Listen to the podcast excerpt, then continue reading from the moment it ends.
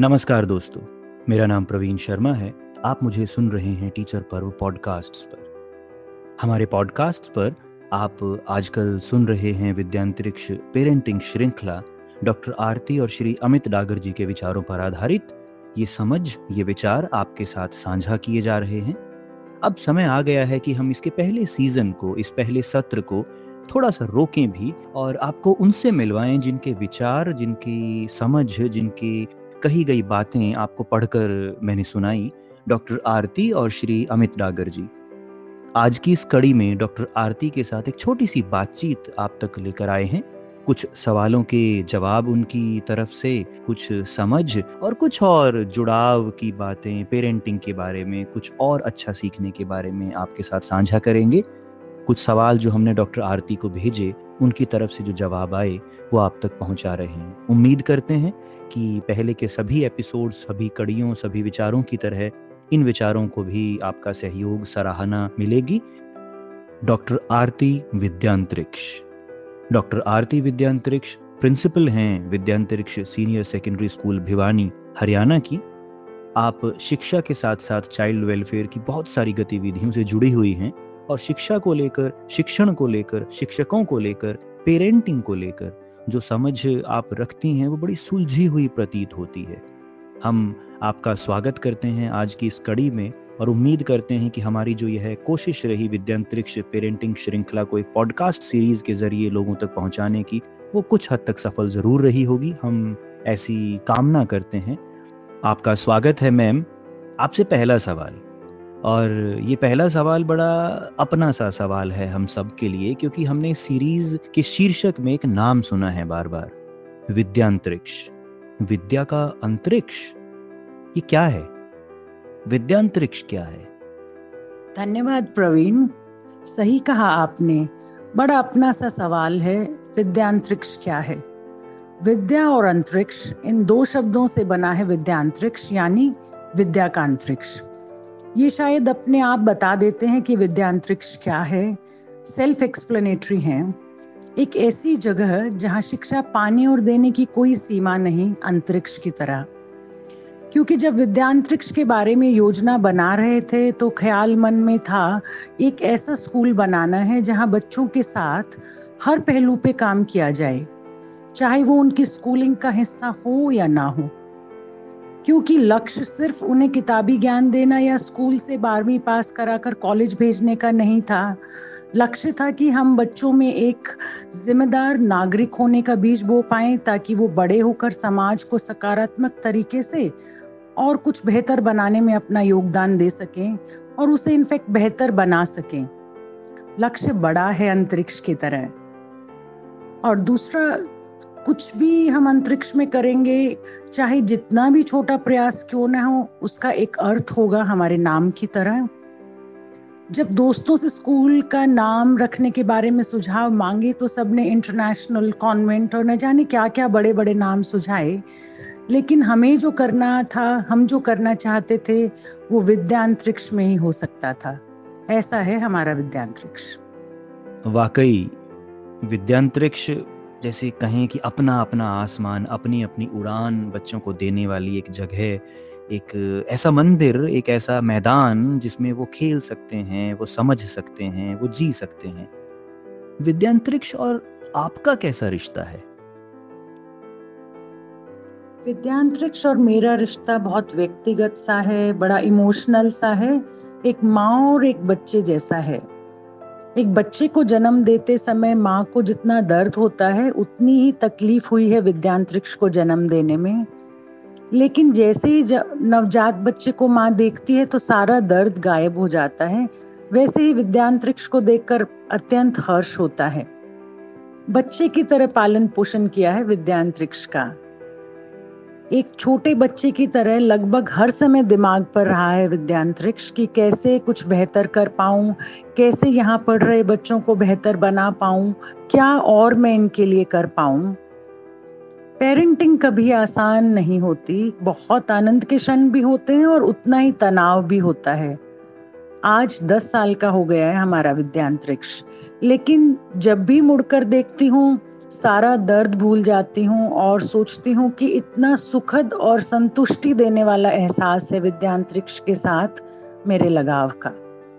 एक सवाल ये भी निकल के आता है अभी इन बातों से जब हम पेरेंटिंग और पढ़ाई को आपस में जोड़ने की कोशिश कर रहे हैं और समझने की कोशिश कर रहे हैं कि ये एक ही सिक्के के दो पहलू हैं, लगातार एक दूसरे के साथ एक कॉम्प्लीमेंट्री तरीके से सप्लीमेंट करते हुए एक दूसरे को, एक दूसरे को मज़बूत बनाते हुए काम करते हैं। अब एक सवाल है। शिक्षकों और पेरेंट्स के बीच में कैसा संवाद होना चाहिए? इसे ये कहकर भी मैं आपसे पूछ सकता हूँ कि किसी स्कूल और पेरेंट्स के साझे सरोकार आखिर क्या हैं? क्योंकि देखिए एक बात है आज के दौर में भी जो अक्सर हमें देखने को मिलती है कि कुछ ट्रस्ट डेफिसिट, कोई थोड़ी बहुत आपसी भरोसे की कमी सी नज़र आती है। आपने क्या डायग्नोसिस किया इसका और कैसे आपको लगता है कि कौन से साझे सरोकार हैं स्कूल्स के और पेरेंट्स के, शिक्षकों के और पेरेंट्स के? बहुत अच्छा सवाल है प्रवीण। पहले हम इस बारे में बात करते हैं कि साझे सरोकार क्या होने चाहिए। मुझे लगता है इस पर तो कोई दो राय नहीं हो सकती कि पेरेंट्स टीचर्स और स्कूल सबका एक ही मकसद होता है बच्चे का बेहतर भविष्य, उसकी बढ़िया स्कूलिंग तीनों का उद्देश्य एक है और उसे हासिल करने में तीनों का योगदान भी उतना ही महत्वपूर्ण है। यदि एक भी पार्टनर अपना योगदान कम करता है तो बच्चे की ग्रोथ, उसका विकास प्रभावित होना निश्चित है। सबको अपने अपने हिस्से का काम ईमानदारी से करना है। इसलिए तीनों को आपस में निरंतर संवाद भी रखना चाहिए ताकि सबको ये पता रहे कि एक दूसरे दूसरे से क्या अपेक्षाएँ हैं। अब आपके सवाल का दूसरा हिस्सा आता है ट्रस्ट डेफिसिट ये बिल्कुल सही है कि आज पेरेंट्स और स्कूलों के बीच में ट्रस्ट डेफिसिट है।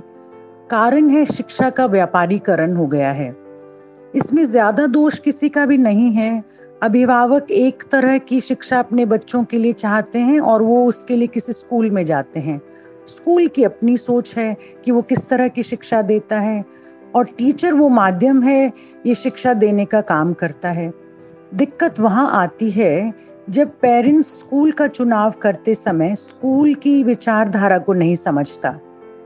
स्कूल पेरेंट के हिसाब से अपनी सोच नहीं बदलता क्योंकि उसकी एक सिस्टम है, उसकी एक सोच है, जो निर्धारित है। यही टकराव की स्थिति बनती है जब पेरेंट्स और स्कूल की सोच नहीं मिलती और वो एक दूसरे की उम्मीदों पर खड़े नहीं उतरते। तो पेरेंट्स को ध्यान रखना है कि स्कूल का चुनाव कैसे करना है और क्या उनकी प्रायोरिटीज हैं स्कूल को चुनते समय। दूसरा फ़ीस भी एक मुद्दा है इस ट्रस्ट डेफिसिट का। अभिभावक अपने आप को एक ग्राहक मानता है और शिक्षा को एक प्रोडक्ट तो उसकी सोच ये होती है कि मैंने प्रोडक्ट यानी शिक्षा के लिए पूरे पैसे यानी फ़ीस दी है तो मुझे प्रोडक्ट यानी शिक्षा भी बेस्ट ही मिलनी चाहिए। अब शिक्षा कोई प्रोडक्ट नहीं जिसका पाउच खोलकर आप क्वालिटी चेक कर लें। ये एक बहुत ही विस्तृत और ओपन कॉन्सेप्ट है। इसकी क्वालिटी कई सालों बाद पता चलती है और कुछ को तो उन इतने सालों बाद भी नहीं पता चलती। और फिर आपकी और मेरी क्वालिटी के पैमाने में भी काफ़ी फ़र्क हो सकता है। हमारी दोनों के पैरामीटर्स भी अलग अलग हो सकते हैं क्वालिटी के।